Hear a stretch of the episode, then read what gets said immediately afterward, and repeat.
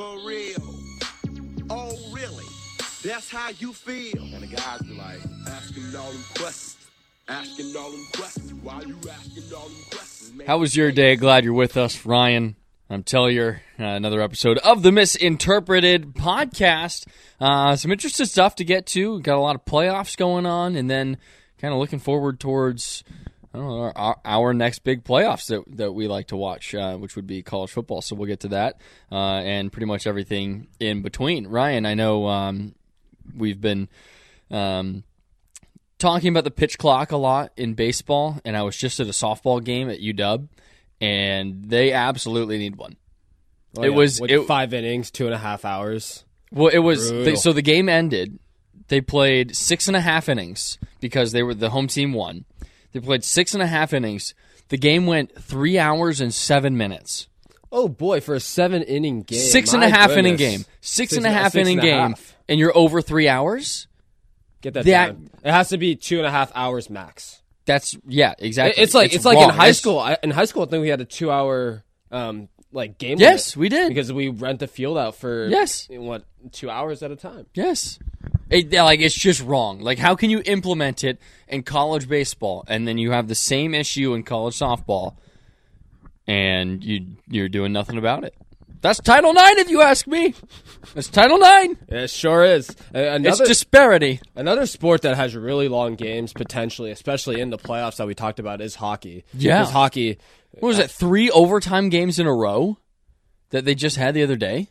I, I wouldn't be surprised. Like a lot of these It- games it have gone true. to overtime, but it's hockey is one of those games where I think a long game is really beneficial because, like we talked about this yesterday, where a lot of these, these teams have history with each other, and just have more game time, more frustrating plays, more times to get hit on each other, especially in a two OT, three OT game. I love how they're just able to get after it against each other and really start to like really hate each other while they're on the ice over the course of seven games. I get what you're saying. Um, I do like the fact that the games go to overtime. I don't think it helps that they're longer necessarily. Like, there's already what is it, 17 minutes in the intermission.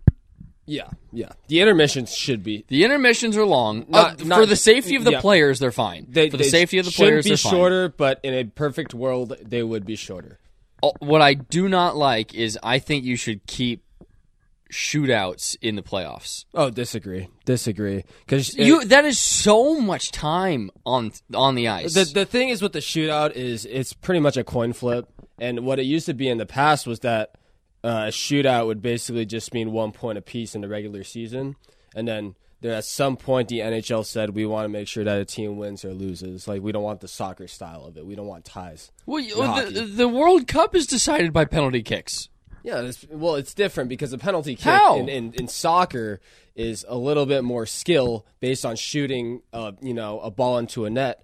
In hockey, it's a player's ability to sh- shoot a puck one on one against a goalkeeper with 10, 15 seconds of time to play with the puck, and that never happens in a hockey game. You get one on one opportunities like that in a soccer game, especially on a three. No, you don't. Yeah, you With the sure ball do. just standing there and no defenders. Well, you still get a one-on-one opportunity, and the the goal is big enough to where Not when you just run up to it. There's no difference between the two. You, You I mean, you, you get a- shorten the period. you get a whole time. bunch of open. The, the, I, the I issue think you should, is- in, in a penalty shootout in, in hockey. I think you should. Just I think like they should- I shorten it. You I- should give them a time clock. I think they should put a defender on the blue line, Oh, and then have oh. them come in and defend it. So They're- that they puts the they pe- did that. They did that um, with, with penalties or uh, fouls in the ML G League. Oh, really? Yeah, like overtime elite. They started doing that where like um it was basically like a penalty box where a guy for one play would be on the sideline and then the fourth guy would start on the baseline and uh, the the offense would start at the free throw line and then they would start a 5 on 3 break with one defender coming late. So it would be 5 on 4 but delayed. So you'd get like a most likely an open look and then as soon as the possession's Little uh, over little four man weave over there. Yeah. you learn it all throughout your basketball. I think that's a great idea. I actually, I, I didn't know where I was going to go with it. and I was just trying to find like a really good argument. But Sometimes I, I, start a sentence and I have no idea where it's going to I, I sure up. do. I sure do. But I think I found a jackpot with that one, and that would fix shootouts in the regular season. I think that would fix. Well, if you have a, a real penalty shot during a game, I think you should just let them have all the time they want in the world. But if you do want penalties in overtime, I think that's the way to do it in the playoff situation. That being said, nothing better than like a four five OT game when you're in the West Coast, I should say. Nothing better than that and seeing like a goalie have 80 saves, Yeah. having Yeah. 60 minutes of ice time for you know for a defender on a team. Awesome stuff. And then they come out two games later and do the same thing. There, there is there is a thing to be said about the NHL playoffs though, because after two games, as we are recording this right now, I believe the series is either one one or two one. So every team has won a game. Really? And after two games, uh, after two games, every every series was one one. So home- Every single series. every single series eight. was one one. That's yeah. incredible. And th- yeah, home ice means nothing. Apparently, yeah, no, absolutely. hockey. Yeah. You know, the Leafs come out, they win, you know, two straight, one on, on the road against a goalkeeper that never loses two in a row. And that's just the type of excitement that we love to see in the hockey games. Hey, Bisky. Bisky. Hi, buddy. Come on. Come on up here. He's just, uh, he's becoming an integral part of the Misinterpreted podcast here. Hey, bud. He just loves to be on the camera. I don't even know if he's on it, but sure, dude. Good for you. Bowie man. coming down Good too. I mean, Got it's just it's now. just everyone. It really it's just, is. It's the entire family. well, they here. didn't, they didn't see you when you came in initially, so Right. I mean, They're, they they're just to- making their greetings. They had to inspect, of course. Okay, so with with the NHL pod er, playoffs, um, what is your whole take on like the that 2-0 is the most dangerous lead in hockey? Like why why is that? Is there is there something that like the team that's up just starts slacking or the team that's down starts pushing more or I, I don't like I you've watched hockey longer than I have and I don't really know like what goes into that that statement. Yeah, I, I just think like any multi-goal lead in hockey is pretty dangerous because if you're the team that's leading, you start to get a little complacent about it. You don't need to go for those 50, 50 pucks. If you dump it into the offensive zone, you're less inclined as an offensive player to really get on the boards and get physical and win that puck in your in the offensive zone. Same thing on the defensive side. But the thing with you know hockey, you know, compared to a game like soccer, is that two goals can happen in a blink of an eye. The Wild scored two goals in 13 seconds in game two. That's true. and that propelled well. That almost propelled their win, and then the Stars came back and scored two in just about a couple minutes as well in that same period.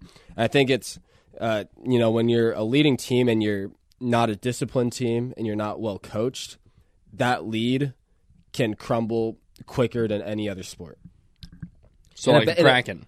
And they- Like, the, like, like let's let's say the, the example of like a two goal lead in basketball would be like, say like 15 points, 10 points, I was gonna say ten. Yeah. 10 points. I mean, like, you know, the other team starts making a couple threes, then as a defensive player, you start, Yeah. you know, you, I, we You can go to- on a 10-0 run in a minute. Exactly, So- and we need to, you know, but but you have time to figure out like, hey, they're coming back into this. We gotta, you know, pick up the pace Right, a little bit. Once right. you, you know, they hit a couple threes, you're up four now. You're maybe up two. Yeah. In hockey, like I said, you know, you you scored a first goal, you're already, you know, on the back foot. Your hands are on your knees, and then they scored a second. And I don't think it's a 2-0 lead. I think a three. I think a three goal lead is also potentially very dangerous as well. unless you're the Maple Leafs and you get out 6-1.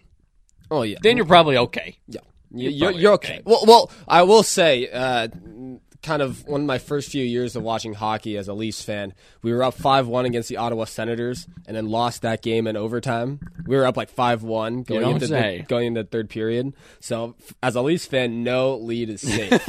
You know, uh, we have learned our lesson, and I'm ready to be hurt once again after being up two one after three games. Understandable. Uh, my second question is I don't even know how many questions I've asked, but my next question is Have you watched any of the NBA playoffs? Uh, I sure have not. I have not either, so let's skip right past it because I don't like it. I will say, we'll, we'll say, light the beam. Light the Light damn the beam. beam. Light the beam. I'm, I am rooting for Matthew Fowler every second of every day. I did, he made so much money off of those bets, did he not? Yeah, he made it a little bit, Yeah. a little bit of coin. Can you check their score right now because they should be playing? Sure. Um, Should have it on the TV if we were on our game. the first, the first 0-2 deficit in a playoff series that the Warriors have seen in the Steph Curry era, oh yeah, which is and remarkable. They're, they're like zero and nine, down 0-2 in a series. yes, they have not Something won. like that. they have not won a Yeah. series or Steph Curry has not, I should say. when when trailing by two games. Okay, so Philadelphia sweeps the Nets. Yeah, naturally. Obviously. Um, the Knicks won, so Knicks are up three one with a chance to win their first playoff series in God knows how long. Hey now, I, I, I do Bing bang. I do want the Knicks to succeed. I do too. I- I, I'll- like having them be Yeah. good, but I'll- I don't like I don't like every New York team being good. Like I, I, I mean, obviously, you know, I don't like the Yankees, but I think the Knicks and like the Rangers are two of the like teams that need to be good in baseball because, well, I guess you could throw the Yankees in there because they're easy villains, and like people just rally around it. I, I think just the thing, No one likes rooting against Milwaukee Bucks. Uh, right, exactly. But but I, I would say like the thing that is a little disappointing is that there's a city dynamic between Boston and New York just outside of sports because they're the two biggest hubs over there in you know the east in, in the East Coast that you know that northeast section of the United States and Boston have such a good culture of just winning championships in mm-hmm. all sports. They have a sign when you go into Boston, which is it's like days since the last championship. Yeah. And my boss went there and like the Celtics won or whatever, and it said like 84 days since the last championship. And I think for that city dynamic, and just because New York is, you know, culturally such a big place and does get some of the best fans in the United States, that it, it is a shame that Boston is perennially contenders in every sport and New York has has faded over the past few years with the Rangers, with the Knicks, uh, even like the Mets and the Nets, if you want to include them in that conversation. It's really only Yankees that are competitive outside of like MLS. That's fair. Yeah. Yeah. And to answer your question, Golden State did win by one point No. as uh, Harrison Barnes missed a potential game winner. Oh. So 126, 125. Uh, what, staying in Golden State for a game five? I don't know how NBA does it. I know for hockey it's 2 2 1 1 1. I think it's the same thing. I mean, there's really no home games here because they're what an hour apart. Yeah, we- so no, but still, I mean, you pack it out. Like home court, home court is totally different than home ice, right, or at least it's proven to be so far this this NBA playoffs. right, right, right. But um, we wanted to touch on some college football coming up. We- We've seen a bunch of uh, college uh, spring previews, spring games. Did you see the uh, Coach Prime effect at Colorado? Oh yeah, no, they. Oh that- my god! They, had Chris out. Fowler on on play by play for their spring That's game. crazy. they were crazy. one and eleven this year. Oh yeah. I'm I'm baffled that the Buffs have, have turned it around. We'll have to see how they play on the court or on the field, I should say.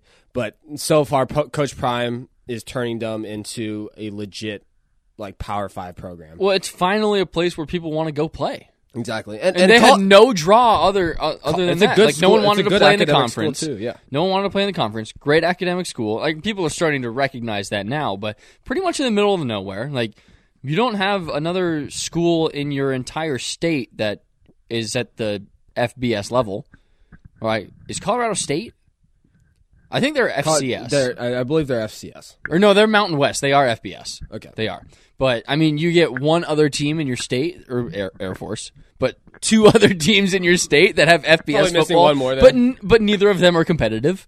And Colorado has never been competitive. So why would you go play football there?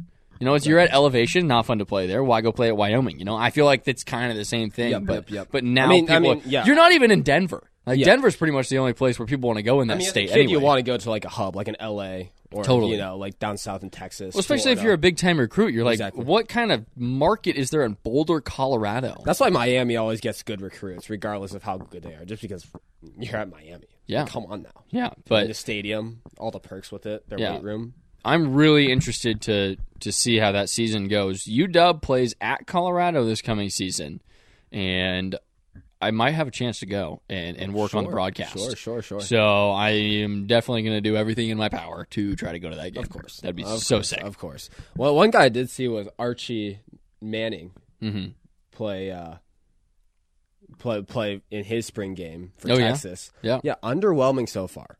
Uh, he is an 18 year old, Yeah. So, but so, so far it's looking like Quinn Ewers will have that job. okay, that's but- what I was going to ask you. Yep. But according to ESPN Analytics, and this is I'm just looking at their Instagram right now, they do have Texas being the number, uh, presumably the number two seed in the college football playoff. They have the most likely college football field, and is Ohio State, Texas, Alabama, and Georgia, all of which have QB question marks. Going Interesting. Because you got Ohio State, like obviously Ohio State, Alabama, and Georgia. They just have brand new QBs, Right. Right, and Quinn Ewers is coming off of a nagging thumb injury, hand injury, and he, And they lose Frank- Bijan Robinson. yep, they frankly just did not look that good, you know, throughout Yeah. the stretch of that season. Yeah. Um, yeah, surprised there isn't a team like Michigan. Surprised who is returning Their quarterback much- and two running backs. quarterback, two running backs. and a good amount of their defense. Yep, yep. They had like um, their cornerback. Forgot his name. He was a Yep. redshirt freshman last year. Absolutely lit it up. Yep. one of the best in the country. He's coming back, obviously. Um, you know, I'm surprised there's not a team like USC who's bringing back a Heisman winner. Totally. We're knocking on the door of that college football playoff as well, and you know, we look back on it. They probably shouldn't be losing to Utah twice in a year. Mm-hmm. So I think Tennessee makes a little run as well. Yeah. I don't question- think Hendon question- Hooker is really going to hold them back. Like his his loss. I don't think that's going to be a huge loss for them. Yeah, like yep, they've yep. got the the new freshman coming in who's a stud, but I don't even think he's going to win that job. I think the guy who took over for Hooker Joe when he went yeah. down, Joe Milton. He's Joe a- Milton. he's a stud. Joe Milton's solid, and He's he, a brick He, he has one of the best, like strongest arms in college football. So it's just about creating schemes for him. And uh, Josh Heupel did it in one year, where you know he brings in Hendon Hooker from Virginia Tech, and he makes him a stud. He makes uh, their wide receiver, who I just am forgetting his name, an absolute stud. At Tennessee. Yeah. Who's their number one? He's number eleven. He scored five touchdowns. I against no, I know exactly what Yeah. you're talking about, and I can't place it right now. Yeah. But yes, that guy. That guy. Yep. Yeah. So so he he is clearly a very good offensive minded coach, and I think the loss of Hendon Hooker, the loss of their top wide receiver, doesn't make that much of a difference when you do in, bring in Joe Milton with a fantastic arm. Like he already has so many great assets to to build around on for programs. I think Tennessee, like you said, makes a great run. I like Georgia in there. I think Georgia stays in there just because you know Kirby Smart has shown that he can create great teams. But this is a good question as to, you know, we know he's a great coach. We know he can create a great team. But the team from the last two years is out now.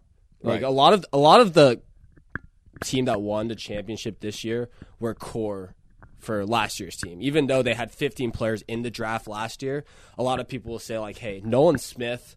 Uh, guys like Jalen Carter, even though Nolan Smith didn't play this year, were were the key factors in that championship game two years ago, and then obviously in this year as well. And so now, now is the question as to he can create a great team. Can he create a great program? Can he get onto that Nick Saban level? And if he can, you know, win another national championship within the next two three years, I think I'd be willing to put him into that conversation. Mm-hmm. So I'm I'm gonna come back to you. I'm gonna give you a little time to ponder this. Give me your top four that that you think make the playoffs. For me, I go Georgia, Ohio State, Michigan, and Washington. I think Washington legitimately makes a run through the Pac 12. Like, with everything they're returning, they're returning every single wide receiver. They're bringing in another number one wide receiver, for Germie Bernard, who's transferring from Michigan State. Michael Penix is back. All their tight ends are back. All but two of their offensive linemen are back, and the guys filling those spots played 50% of snaps last year.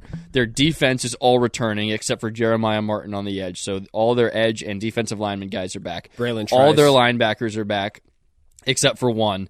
Uh, their secondary is incredibly different. Like so, so, so much better. Uh, uh, Alex Cook is gone. He was in the safety spot. Other safety, Asa Turner, is probably not going to play all that much just because, quite frankly, he has injury issues and, and he's not good enough at the moment. But Kam Fabiculanan, Dominique uh, Hampton, and then they've got two transfer uh, corners that are just absolutely lights out. Thaddeus Dixon is a JUCO kid.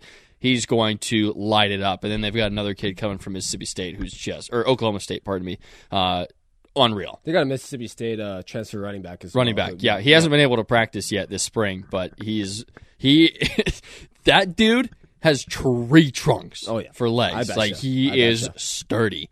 So, I mean, obviously I know more about UW football than any other program and obviously I'm going to be high on them, but legitimately seeing what they were able to put together and then their deficit was their defense. And having seen their spring game, their defense was up 26 to nothing at Sure, one time. Sure. Off of like pick sixes. Not Or- pick. I don't know how. Uh, like the scoring was weird, but like a stop was I don't know. A stop was a score of some point, not a full touchdown's Mm-hmm. Right, right, worth, but they were up 26 nothing against last year's number one passing de- offense. Sure. So if the if their And the defense can play was- faster, The offense was the one with like Penix and yes, McMillan. yeah, it was their first team offense, and their defense was and their them up. defense was Sheesh. just flat out stopping them. So if about UW? UW? can play faster on defense, they've brought in some transfers with a little more experience. If I like, if their offense can maintain what they did last year, and their defense is proving to be a little better and can hang with these high-powered offenses like UCLA and USC, and probably what will be Colorado this season, UW's got a big-time chance. Yeah, so to answer your question, I, I love everything about that that you said about UW. I'm gonna put in my top four, and I don't have UW in there. Unfortunately, That's okay. I think UW is just outside of that top four. Are you going with Tulane? Oh yeah, Is that what it is? For sure, the for Green sure. Wave. Yeah. you bet. Yeah, a little bit Tulane, USC, USF. Excuse me, Oh, USF, Tulane. or UC, UCF. I think you go back to Cincinnati. I think they made a, make a run Yep, and come yep, back, and then I'd probably else? go Colorado State. Sure, yeah, sure. or Air Force, Or Air Force. any other school in Colorado. No, no. In all seriousness, we got to put obviously Ohio State's got to be in there because yes, they are losing C.J. Stroud, but they're just recruiting monsters over there Yeah. with Ryan Day. Like we talk about his struggles playing against Michigan, but outside of those Michigan games, just absolutely lining it up on the recruiting battle. And you're going to win most recruits when you have the money and the resources that Yeah. they have. And despite not having C.J. Stroud, not having Paris Johnson, some of their you know first round Smith-Njigba. Smith and Jigba. Marvin Well- Harrison well, did Jr. play, yeah. Marvin Harrison Jr. coming back might be the best player in college football. Yeah. He may just well from a be. skill perspective Yes. for sure. And they're bringing back Egbuka as well, the defensive line with JT Tuimoloau. Just naming all the guys from Washington State pretty much. Obviously, that's all you And- need. And I have no doubt that their backup QB will be just as good as CJ Stroud moving forward, especially with the weapons that he has. I will have to have Michigan in there as well. Michigan, like we said, bringing back everybody. And this time the game is at the big house. Love and that. so, you know, they win last year away at Ohio, at Ohio State. This time you would put your place your bets even more that they're going to win there. I wouldn't be surprised if they go undefeated in the regular season. Woo! Yeah. I mean, Penn State is losing some guys too. So Big Ten has not been great yeah, either. Joey Porter Jr. and yeah, exactly. So it's the top dogs, and that's what I'm afraid about. Some of the Pac-12 schools like UW is, I think that there could be a little bit of cannibalism going on in the Mm. division. I think teams can really easily rack up one or two losses despite having you know quality wins here and there. When, for example, UW might have to.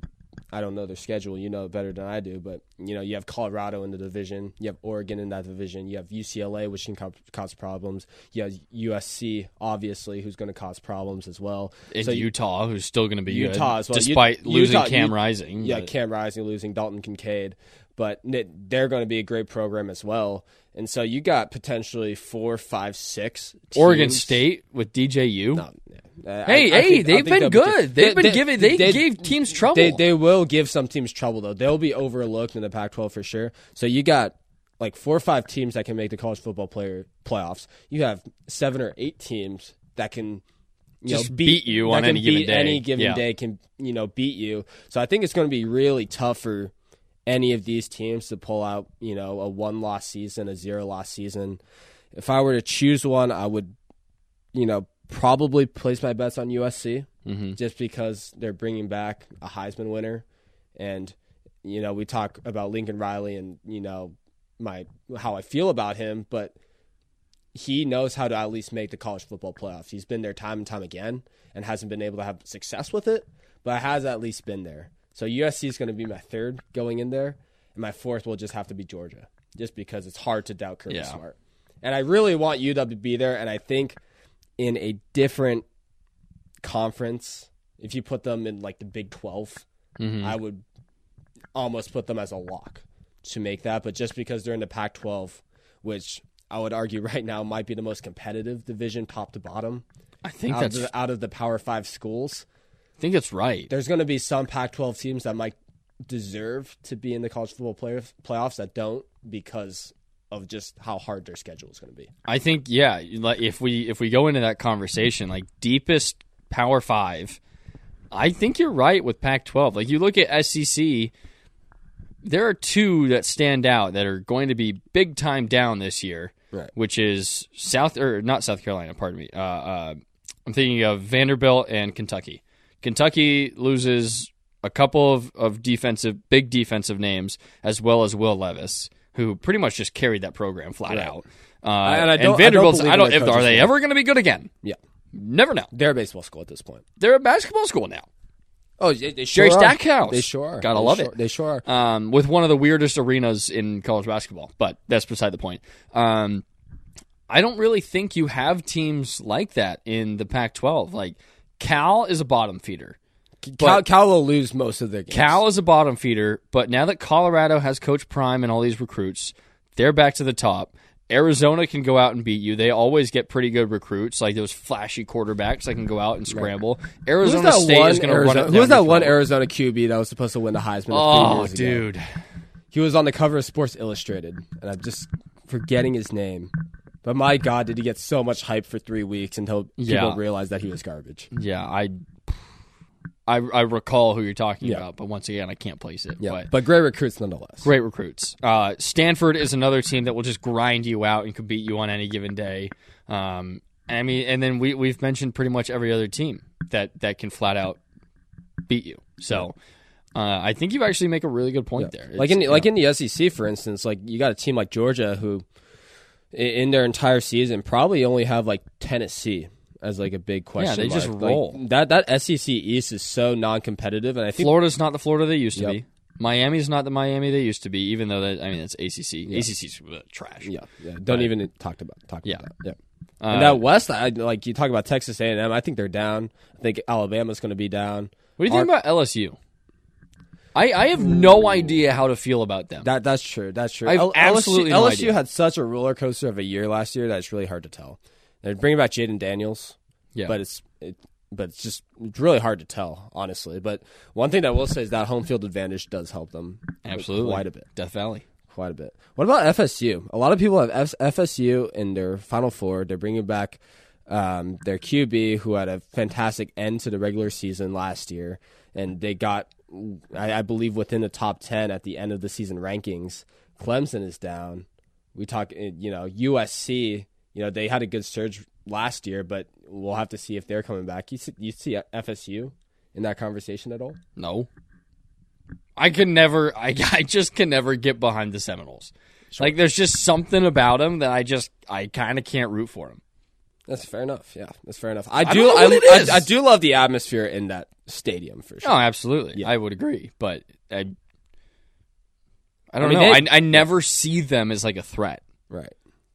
It's weird, but I, I guess we talked about some of the conferences in the Pac-12 being uber competitive this year, and this is a question I've wanted to ask you for a few episodes now.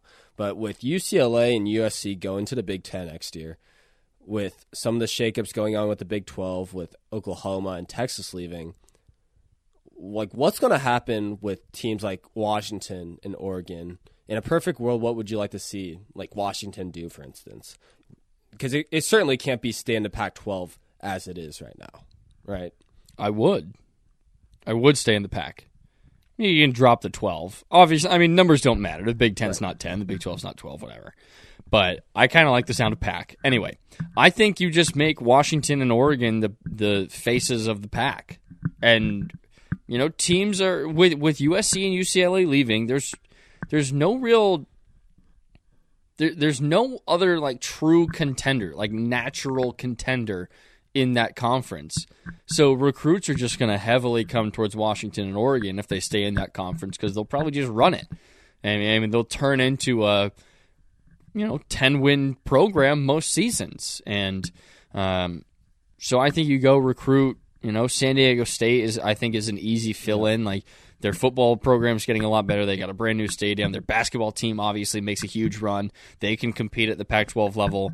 Uh, they got a pretty good baseball team as well. I, I don't know. Um, the They the, are in the, the Pac full as well story. for soccer as well. So Are they? They are. Yeah. okay. Um, you bring in maybe like a Boise State as well to fill that gap. I, I don't even know if you need to fill both spots. I think you can just keep it at 11 teams and just take San Mm-hmm. Just Diego of, State for a season. divisions as well. Yeah. Yeah. Which yeah, you just go one big Going. Yeah. Yeah, one big up down and um, yeah, I, th- I think it would actually bode really well for Washington and Oregon. And then, you know, San Diego State can take a little bit about uh, of that Southern California market.